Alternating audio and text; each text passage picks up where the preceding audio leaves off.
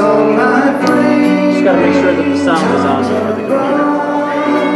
So then, for my sermon, see here's, here's the sermon. So, you know, Mount of click on the black slide to get started, or just go ahead and click on the video when I tell you to. This is right after you kind of are doing like Yeah, so I'll, right. So I'll be doing, you know, uh, Here I raise my don't do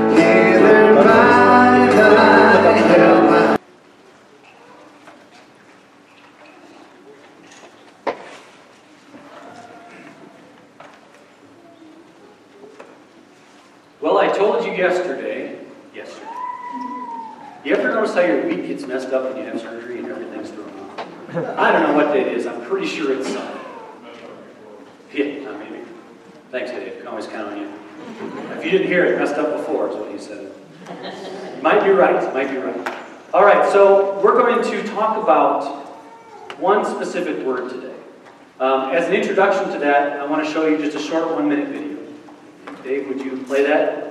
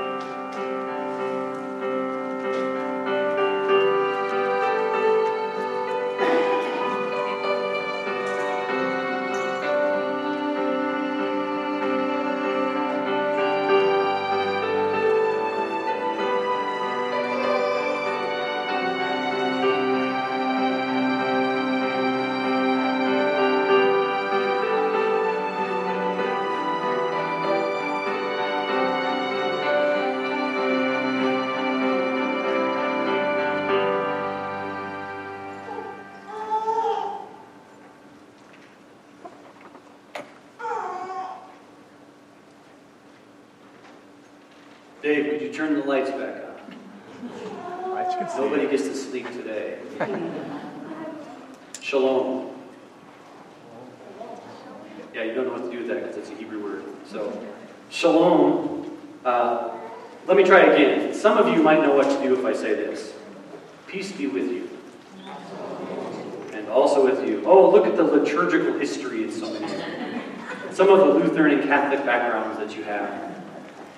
Peace be with you and also with you. And if that isn't familiar enough, then try this Numbers chapter 6, verses 24 and 26. You didn't know it, but you're probably familiar with this passage in the book of Numbers.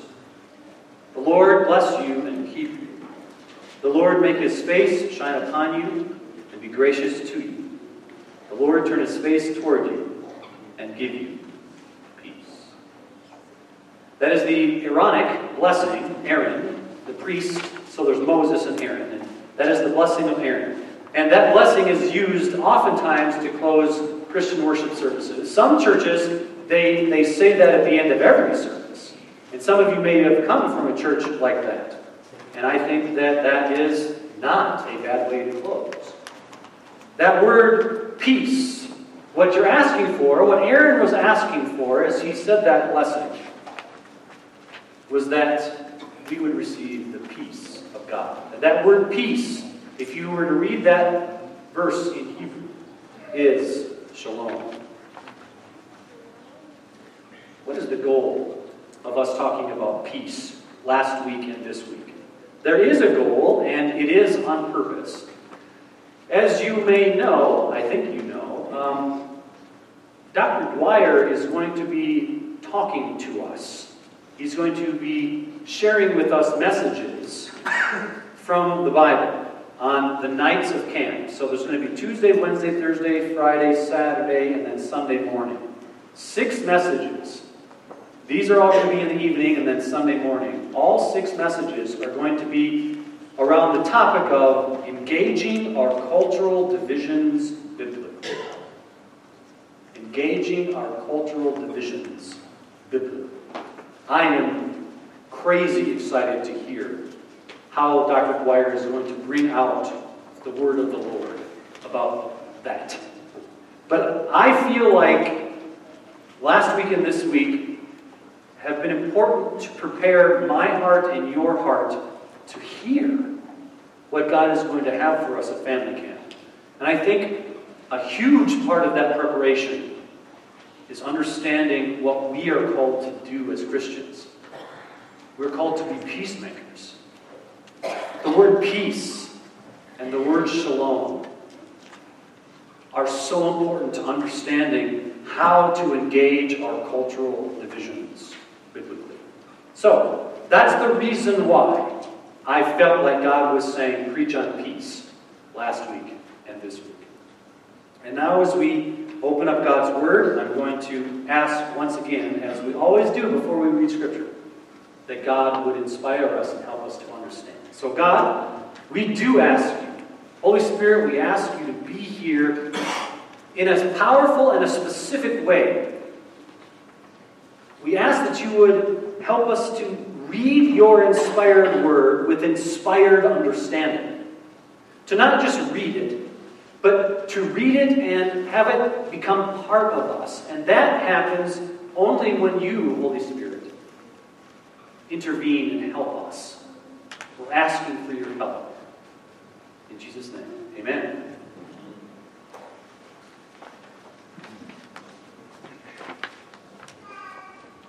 The night before Jesus was crucified, he met with his disciples. He ate with them. He instituted what we call communion with them. He washed their feet. And he taught them many things that they would need to know to survive in the world without him. John 14, 25 through 27 says, This is Jesus speaking in the upper room to his disciples. All this I have spoken while still with you. But the counselor, the Holy Spirit, whom the Father will send in my name, will teach you all things and will remind you of everything I have said to you. Peace I leave with you. My peace I give to you. I do not give to you as the world gives. Do not let your hearts be troubled, and do not be afraid. One of the last things that Jesus told his disciples before he was crucified and before he was no longer with them in a bodily way, one of the last things he said to them was, Peace I leave with you. Peace I give to you. Jesus left us his peace. He gave us his peace. And this peace gives us access to the power to live without a troubled heart and to live without fear. I mean, I, I, that's exactly what that says. Do you see that? That is what Jesus promised us so that we could be in this difficult world. You know, the prophet Isaiah received a prophetic vision from God about Jesus, the Messiah.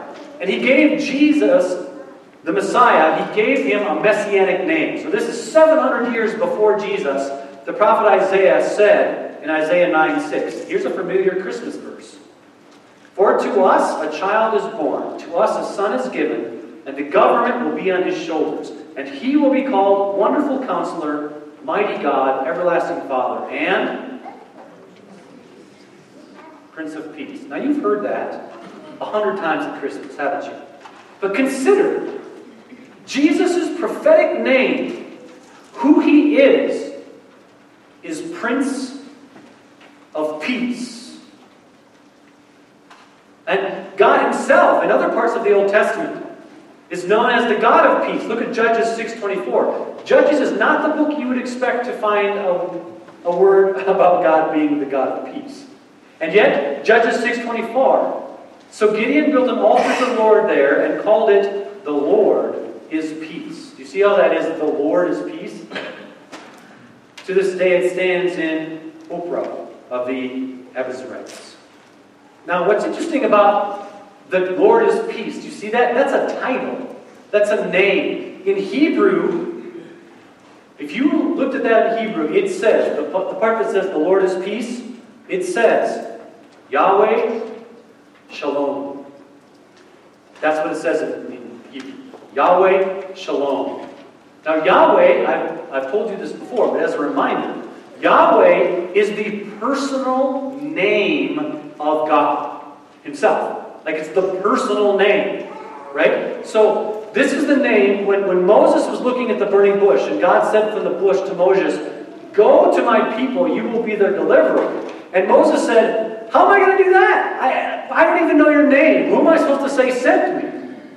And that's when from the bush, God said, My name is Yahweh. Now, in English, that translates, doesn't it, into I am. Tell them I am has sent you. And even Carolyn, I, I made, well, I didn't make you, but I asked you to maybe change that one worship song and violate copyright. Because the song The Great I Am, right? You know, that song, I said, take the the out. Would you consider taking the the out? Because it's not the great I am, it's just I am.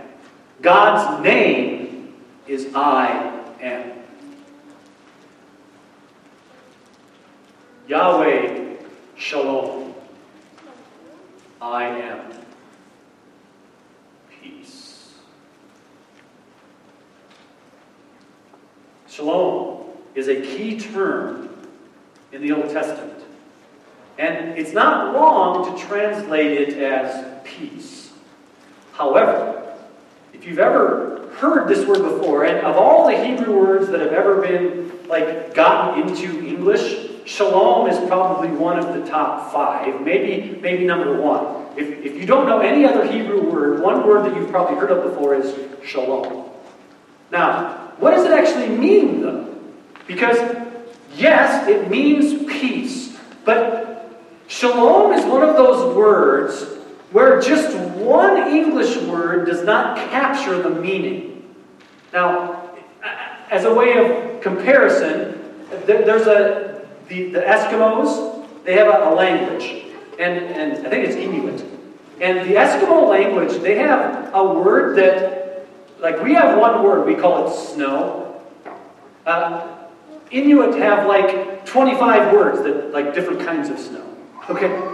So shalom is kind of like that. It's it's it's one word, but it has a huge, giant, broad set of meanings.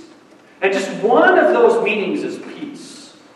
So I want to try to define this word, and like it's half a page for me to define this word. That's what I'm going to do right now. Half a page trying to define shalom in English.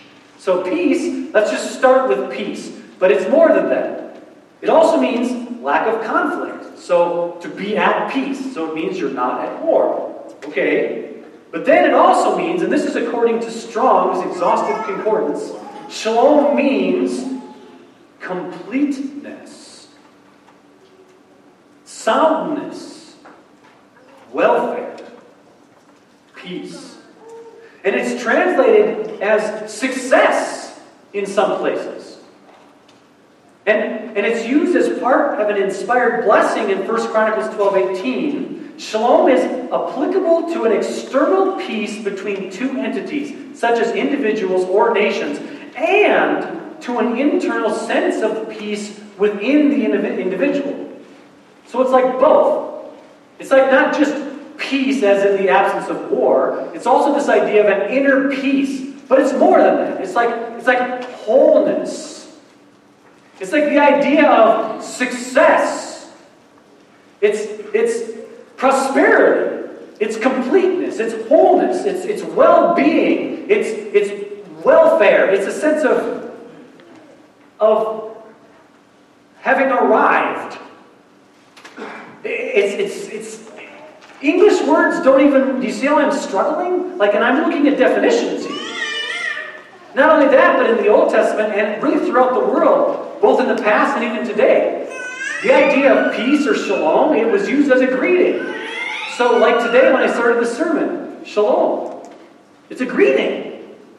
Like it's it's all of that. And another definition in the Holman Treasury of Key Bible Words, we find this explanation: when shalom is best translated as peace, this peace is more than mere absence of war or strife. It describes a peace that is positive, a time, place, and condition that features love, righteousness, calmness, political and moral uprightness, and much more. It is a word reserved for those who walk with God in a positive relationship. I've only just scratched the surface of what shalom means. It's more than peace, it's even more than inner peace. It's the idea of completeness. How do we sum up a term that has such broad usage and meaning in the Old Testament? I'm going to try to sum it up. I'm going to try to do this in two parts. And just so you know, uh, I've been struggling with this message all week because it seems like such a grand concept. Okay? So I, I, just was talking to Mike this morning. He stops in my office, and I'm like, I'm struggling. Like, that was this morning. I've been struggling with this. Okay? So it's like it's like this huge word that goes beyond English of peace and well-being and wholeness, right? But then I'm transposing that idea, that concept over a time of division that I've never experienced before in my 45 years. Right? That's where we're at in our country right now. How do we talk about shalom at the same time that we're living in the world we're living in? That's the struggle that I've had as a pastor trying to bring this to you. So, this is my attempt. It's probably pathetic. Okay? It's probably incomplete. But I'm going to do my best. I'm going to do it in two parts. So here's part one. Here we go. And this is the, the foundational, the most important part of shalom. So if you, as you think about shalom, I want you to think about this thing first as foundational. Okay? The foundation of shalom in both the Old Testament and the New Testament is a shalom that is between us and God. Between us and God. If a person does not possess shalom with God, they are going to be unable to experience the fullness of shalom in any other aspect. Okay? Does that make sense? It starts, the foundation of it, the most important thing about shalom is it starts between God and us. Shalom is both the act of peace and reconciliation with God, as well as the result in our life of that peace and reconciliation in action. That was important and complicated. I want to say it again because that whole concept is important to have in your mind. Shalom is both the act of peace and reconciliation we have with God, as well as the result of having that peace and reconciliation with God. It's both. It's both the act and the result. That's what makes it hard to comprehend. Now, what does this look like? I, am going to try to explain it. Paul describes, the Apostle Paul describes the detail. Now, he never uses the word peace, but he's describing the idea of shalom. In 2 Corinthians uh, chapter 5, verses 11 through 21, I'm just going to read the last section of this but I would encourage you to read the whole section. So 2 Corinthians chapter 5, verses 16 through 21 says, So from now on, we regard no one from a worldly point of view. Though we once regarded Christ in this way, we do so no longer.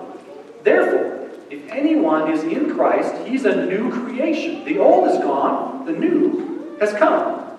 And all this is from God who reconciled us to himself through Christ and gave us the ministry of reconciliation.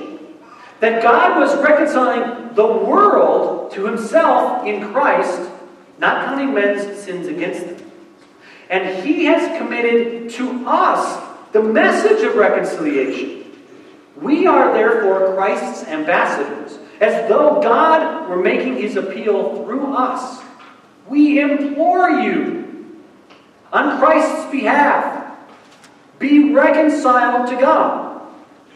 God made him who had no sin to be sin for us, so that in him we might become the righteousness of God. That one paragraph could be like 10 sermons, just to let you know. So I'm not going to be able to unpack that paragraph. But do you notice how reconciliation with God is the key? It's the primary, it's the foundation, it's the start. Right? Now, how do you do this? Well, lucky for us, God has been seeking shalom with us from the beginning. That's good news, everybody. God has been seeking shalom with us from the beginning. Isn't that interesting to think? God didn't have to do that. But He's done it. He's been seeking it all through the, all through the history of mankind. He's been seeking shalom with us. And He has made a way for us to be at peace with Him through Jesus Christ. To receive shalom with God, we must choose to believe in Jesus. Romans 10, 9 and 10. That if you confess with your mouth Jesus is Lord and believe in your heart that God raised him from the dead, you will be saved.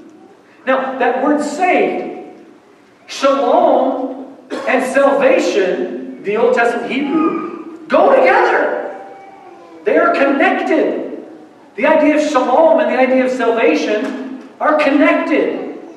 There's something about having peace with God that is a way of talking about salvation. And of course, I just read it in 2 Corinthians 5. Peace with God is salvation. Did you see that? So, one aspect of shalom is salvation. But then, Romans 5 1 and 2, I also want to read this. Therefore, since we have been justified through faith, we have received, we have peace with God through our Lord Jesus Christ through whom we have gained access by faith into this grace in which we now stand, and we rejoice in the hope of the glory of God. Do you see that? Peace with God is a way of talking about salvation, reconciliation with God. Shalom is salvation.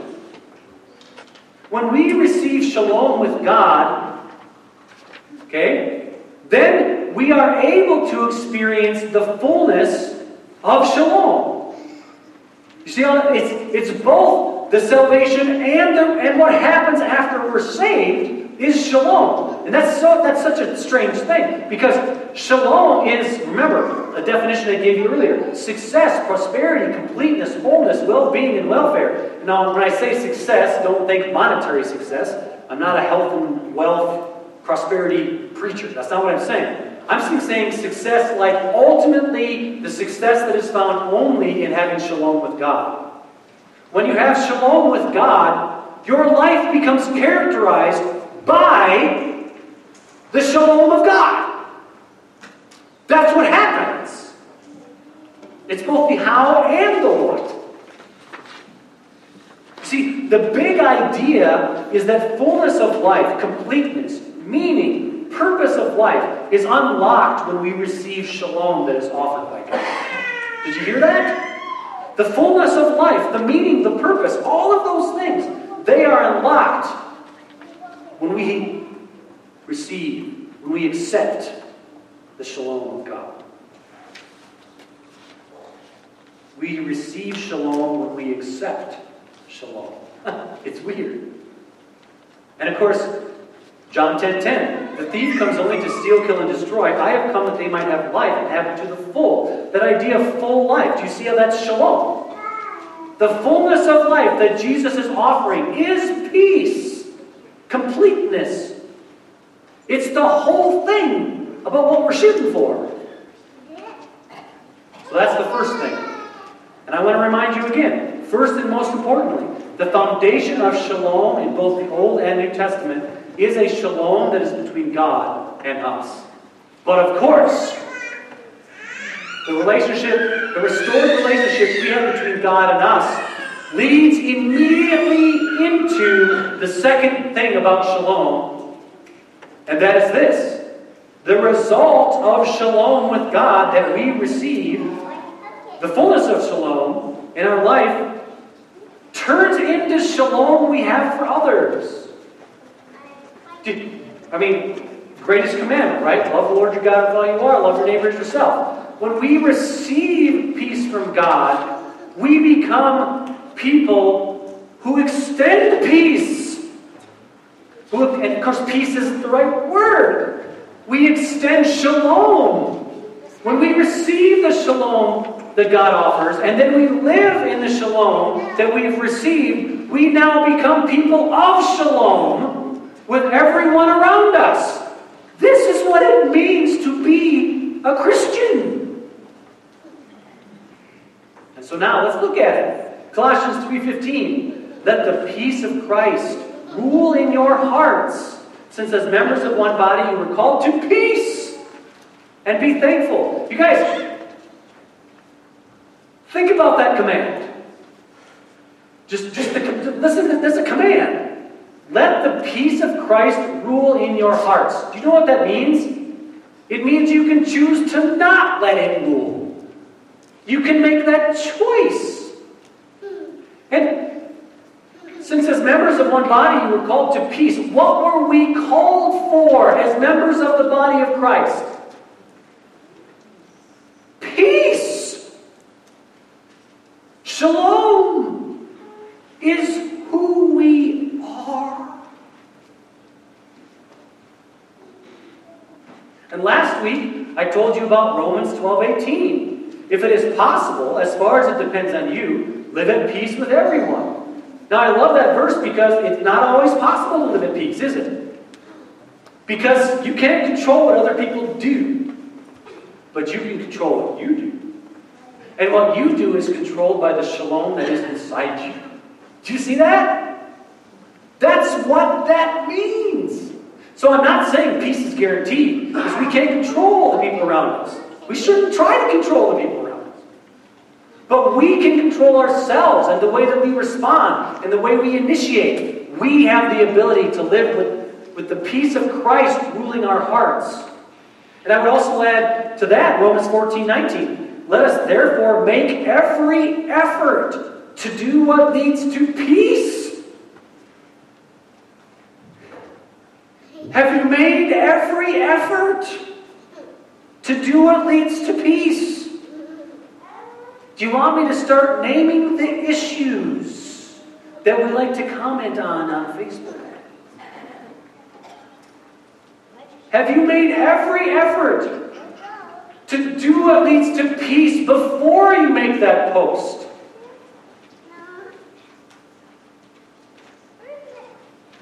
You know, it begins to become obvious that our experience of shalom with God can and should lead toward our pursuit of shalom with others. it's like a super obvious thing.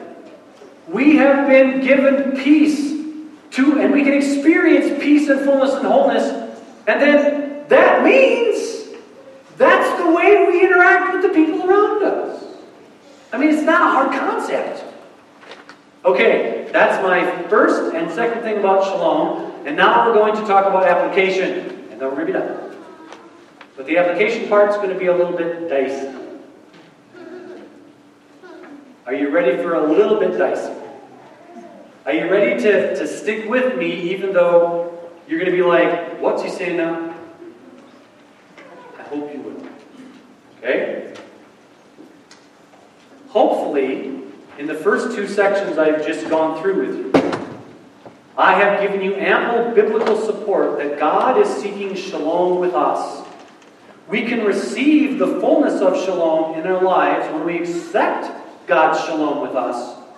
And the practical outcome of that transaction is that we seek shalom with others. That's the idea. Everybody got that? Not tricky. Or is it? So, how do we apply the idea of shalom in our current situation? And of course, this is the tricky part. It's easy for a pastor to get up here and talk about all this Bible stuff. But what happens when you actually got to put it in your life? This is a moment of significant division, as if I have to tell you that, right? Political division driven by increasingly divergent foundational ideological perspectives. I wrote that this morning. It's just for me. I didn't take that from something. I think that's what we're living in. Can I say it again? We are living in a moment of political division driven by increasingly divergent foundational ideological perspectives. Everybody got that? One of those perspectives, I believe there's four main areas. The first one is freedom. Personal freedom, the freedom we have, versus communal freedom. In other words, where does my freedom stop, right? When my freedom begins to impact other people around me. Did everybody get that? Where does my freedom stop before it starts impacting or affecting other human beings around me? Or even inside? It's about freedom. Where does yours stop and other people's begin?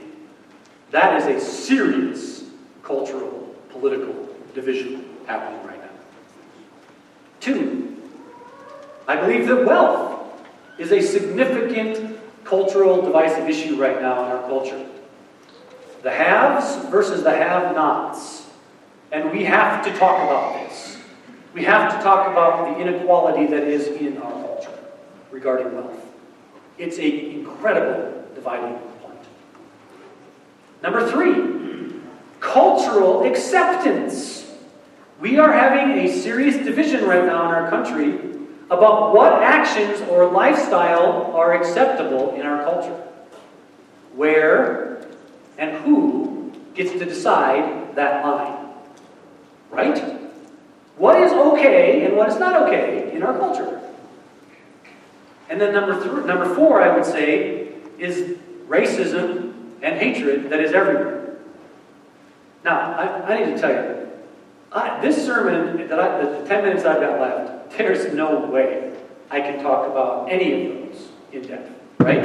I'm not even going to try. Remember, we're talking about shalom. What I want to do is just point out those are the divisions. How do we be people of shalom in the middle of this?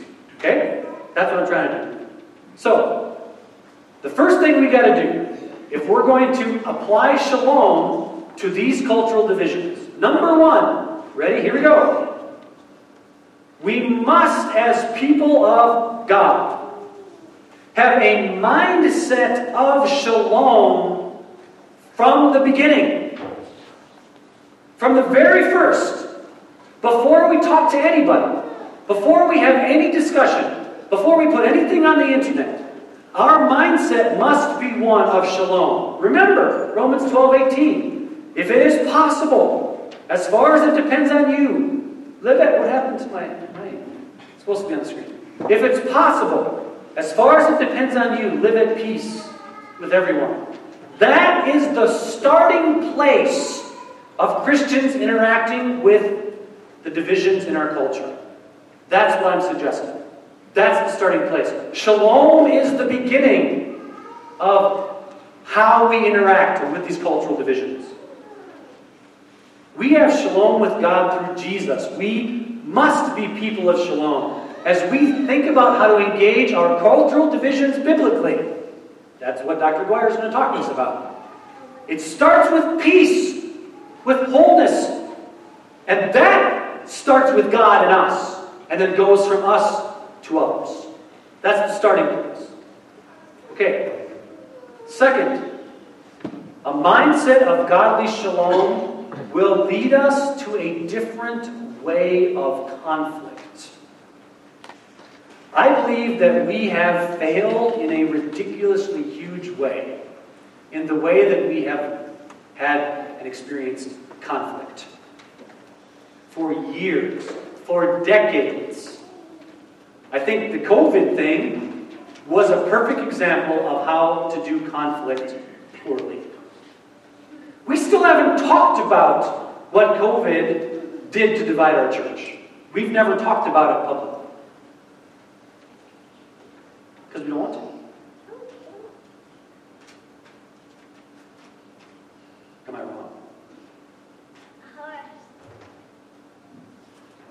We have to have a mindset of godly shalom that will lead us to a different way of conflict. I believe that the way that we handled our conflict in this church and in our entire nation was about as far from Christ likeness as I could imagine. Well, I could imagine outright war, and now there's people even talking about that, isn't there? Civil war is being talked about right now because the division is so significant. So let's let's talk about something, and this is the part that I'm worried about, but I felt like I needed to share it. Okay? Last week, if you were here, I read a blog from Ken Ham. Do you remember that? It was a blog about there was a there was a group in I think Seattle that was they were they were protesting um, for abortion. So they were pro pro-choice protesters, and the protest got to a point where they actually took a Bible and were playing soccer with it. An actual Bible, a paper Bible. They were kicking it around playing soccer with it. Okay? I read that to you, and I read Ken Ham's blog, and Ken Ham's blog was pro life. Now I'm going to read something else. I'm going to read something that I got in my email this week from our Senator, Tina Smith. I received an email from Tina Smith, not a personal one, it was one of those things they send to everybody. And I somehow got on Tina Smith's email list a long time ago. I think it's because I asked her to vote for something. So then I got on her list. She didn't vote the way I was hoping. Not surprised. I want to read this to you. Now, I'm just going to read it. Tina Smith, Minnesota Senator, our Senator in Washington, D.C., sent this out this week. The title of the email, the subject of the email was The Fight for Reproductive Rights. It's been nearly one month since the Supreme Court overturned Roe v. Wade, and I've had some time to reflect on what this decision means for our country. When I was just 15 years old, Roe v. Wade established that women have a constitutional right to autonomy over our bodies. During my time at Planned Parenthood, I saw firsthand how controlling your own health care allows you to make the best decisions about the course of your life, your education, your work, and your family. Now, I have watched the extremist Supreme Court take away these rights, stripping away 50 years of precedent, freedom, and personal choice. At its core, this decision is about control. Right wing government officials believe they should decide what women can and cannot do with their bodies. Women whose lives and stories they will never know. Since Roe was overturned, at least nine states have banned abortion. Republican senators have blocked life saving legislation that would protect women who travel for abortion. And the Indiana Attorney General wants to criminally charge the doctor who performed an abortion 10 year old victim of sexual assault. Texas is suing the Biden administration for requiring that women be provided with life saving health care, including abortion, in cases of medical emergency. In other words, they are suing for the power to kill women. The public is overwhelmingly outraged by these actions. Nearly two thirds of Americans believe that abortion should be available to women, and more Americans describe themselves as pro choice today than at any other point in the last 25 years. We have to keep fighting. In an op ed for the New York Times that I wrote with Senator Elizabeth Warren, we talk about what elected officials and everyday Americans can do to help others access reproductive care. You can read our piece here. In Congress, I support putting the protections of Roe v. Wade into law, upholding the right of women to travel across state lines to receive an abortion, and I have introduced legislation to protect access to medication, medication abortion in places where it is still legal. I'm encouraged by the Biden administration's steps to defend abortion access. But let me be clear the only way to restore reproductive rights across the nation is through Congress. I will continue to push tirelessly to defend women's right to make decisions about their own lives and bodies. And I will not stop organizing and fighting until women's freedoms can be exercised equally in all parts of this country. Your Senator, Tina Smith. Now, I'm not going to go into a rant against what she wrote. Because my point is something different. I strongly, I strongly disagree with Tina Smith, and I strongly agree with Ken Ham. Okay? I am pro life all the way. I am ardently pro life, and I am against the pro choice movements, just to be clear.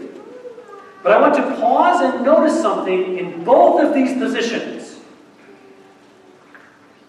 Neither position, what I read from Ken Ham last week and what I read from Tina Smith today, the pro life position and the pro choice position, neither position recognizes nor even mentions the other side's position.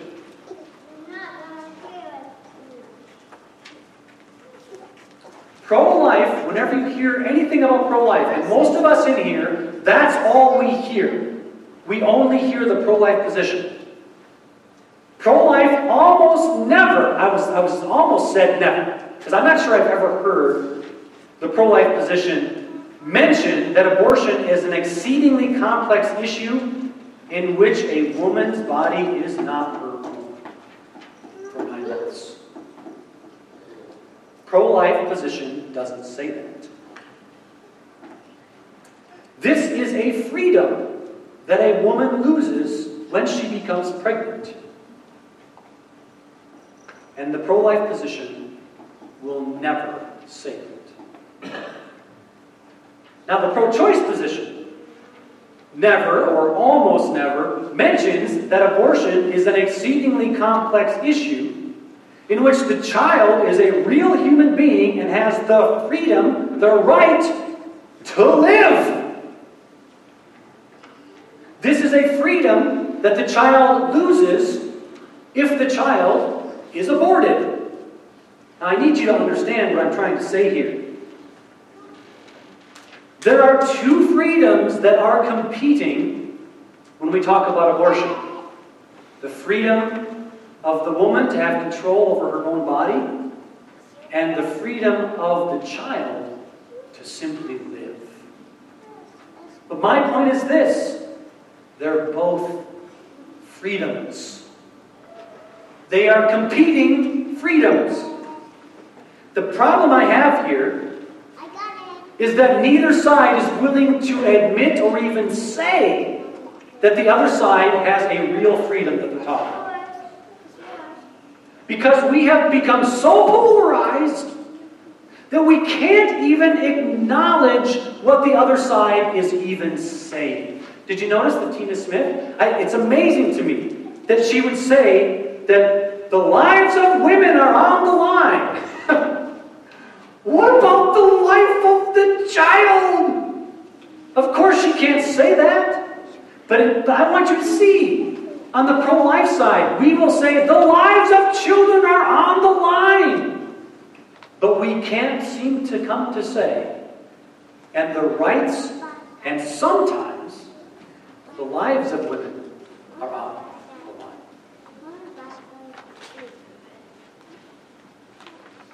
If you are polarized to the point you can't even hear the other side, you are not seeking shalom. And I'm not saying I agree with the pro choice side, but we've got to start having a conversation about these divisive issues, or we will polarize to the point of conflict. And I'm talking open conflict. And maybe we're already there in some ways. You guys, it is the church who will stop this. It is the church who will stop the coming war. It's not going to be the government. Do you understand that? We are the people of shalom in this country. We are the people who have received shalom from God. If we are not people of shalom, shalom will not be what our country is. Who are we supposed to be? You guys, we are followers of the guy whose title is Prince of Peace. That is who we are followers of. We are supposed to approach these issues from a position of shalom, not a position of anger and disgust. Not a position that just automatically sees the other side as the enemy. But from a position that starts from shalom. My stated goal is to find peace. That's the church's position. At least it's what it's supposed to be. Again, I have to emphasize why did I struggle with this so much? Because the church is so far, not just with abortion, but all of these cultural issues, we have so polarized as to not even hear anything that anybody on the other side is saying. We, are, we have become so polarized. That is not the way of Jesus Christ. Even when we stand for the truth of Christ, remember, we speak the truth in love. We've been speaking the truth, but we have not been speaking in love. And that's been the case for a while now. It shouldn't be hard for us to, to find some kind of common ground with what the other side believes. And I, am going on a limb saying this, but I'm going to say it anyways. The pro choice position that a woman has lost freedom over her own body, what do you think the anti vaccine position was?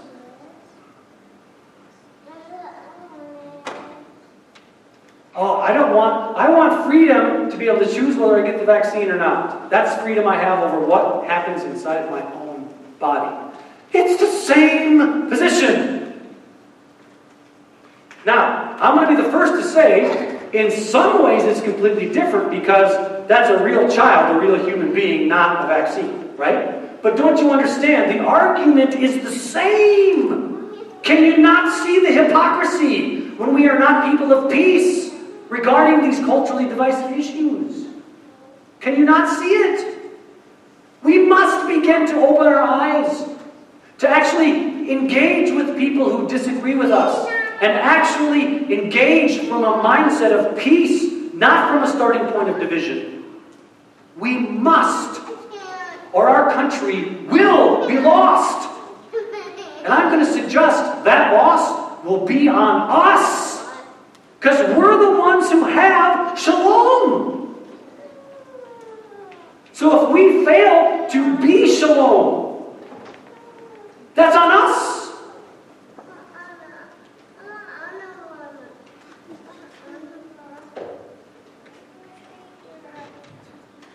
I need to emphasize again how pro life I am so that you don't get confused about what I'm saying. Look at Proverbs 24 11 through 12. Rescue those being led away to death, hold back those staggering towards slaughter. If you say, But we knew nothing about this, does not he who weighs the heart perceive it? Does not he who guards your life know it? Will he not repay each person according to what he has done? I will fight for pro life, but I'm going to fight the way of Christ. Did you hear that? I will fight against homosexual marriage, but I will fight in the way of Christ. I will fight against the transgender agenda, but I will fight the way of Christ. And the way of Christ is shalom, not division. We must stand for truth in love. We must be the shalom that our country needs right now. Romans 12, 18. God hasn't just told us what to do, He's told us how to do it, if at possible, as far as it depends on you. Live in peace. My time is up, but I, I want to leave you with one small little anecdote. When I do premarital counseling, and I, I'm doing premarital counseling right now, and uh, Pastor Mike is doing premarital counseling. Uh, Brighton and Deanna, you guys are in Pastor Mike's premarital counseling. There, there's there's one exercise that is super important. There are, there are two foundations to, to having um, success in conflict in marriage. Okay? Obviously, you've got to be founded on Jesus Christ. But what does that mean? It means you must communicate effectively, and you must know how to do conflict resolution. Now, this is what's amazing to me. There's a, there's a chart. You guys worked through it just a couple weeks ago. It's the 10 steps to conflict resolution. I go through this with everybody in premarital counseling. The 10 steps to conflict resolution. You know what amazes me?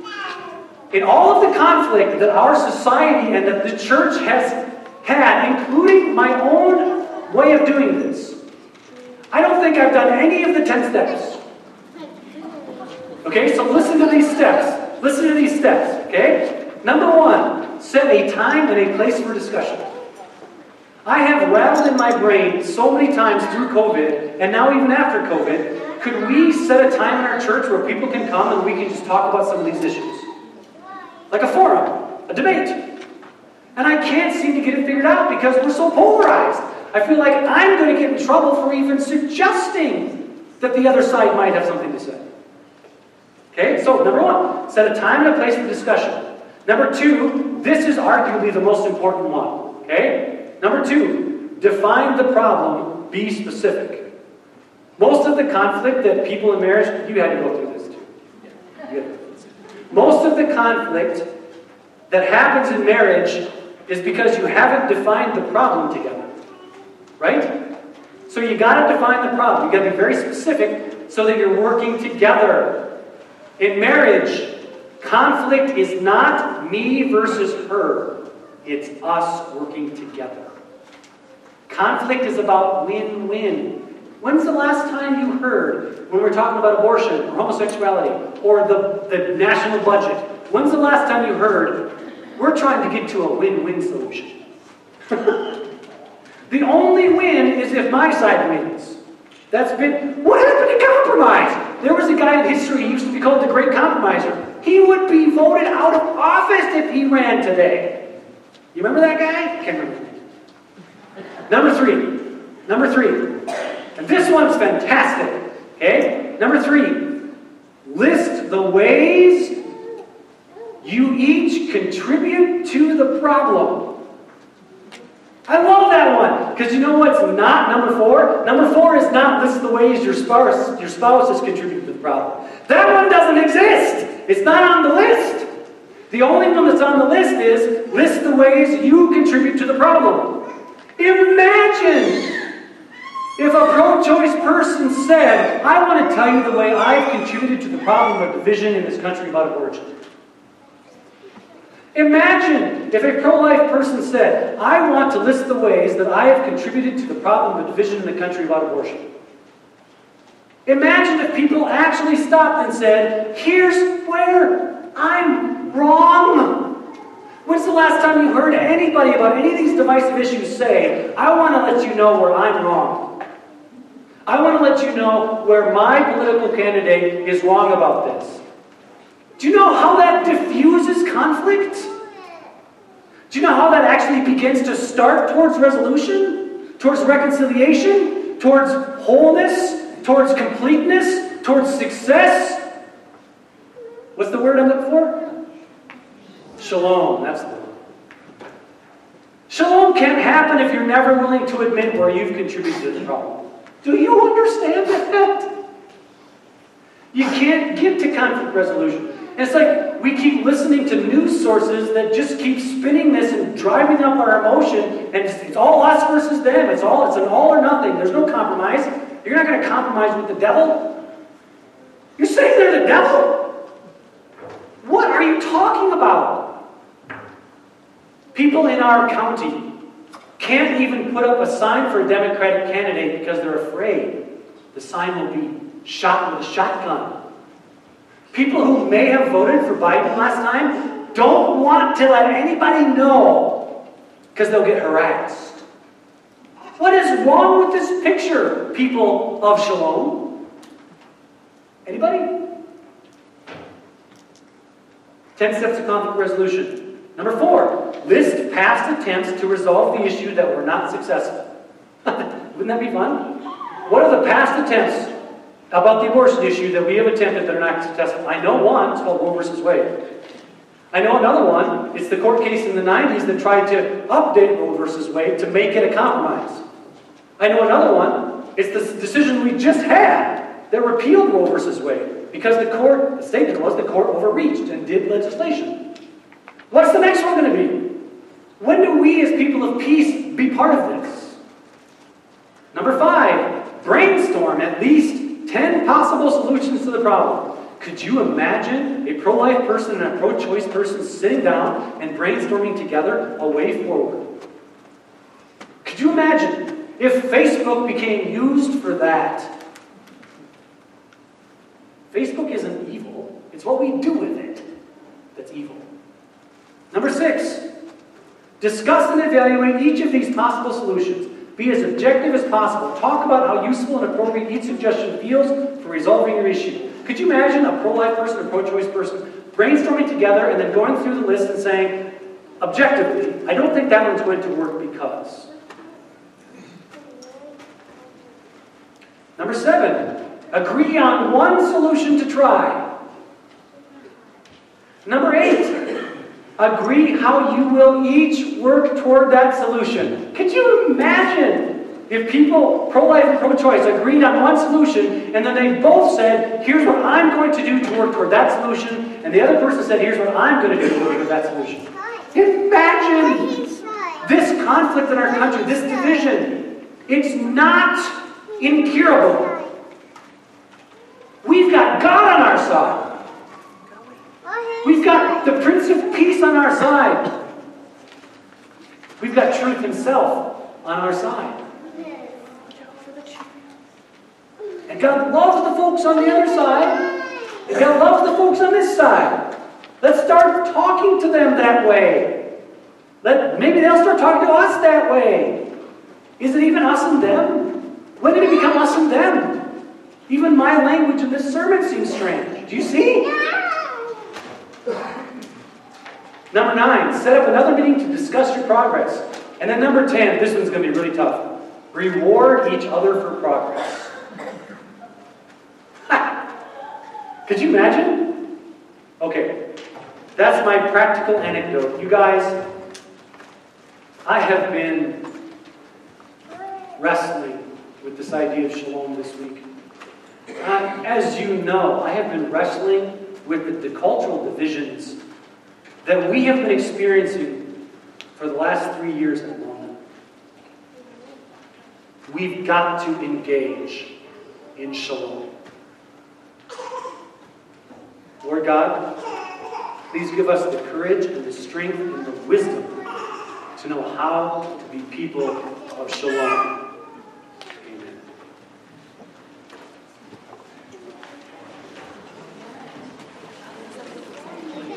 Don't forget to pick up the Bibles and the hymnals, and we'll put them in the containers, and then we're going to stack the chairs in groups. Yep.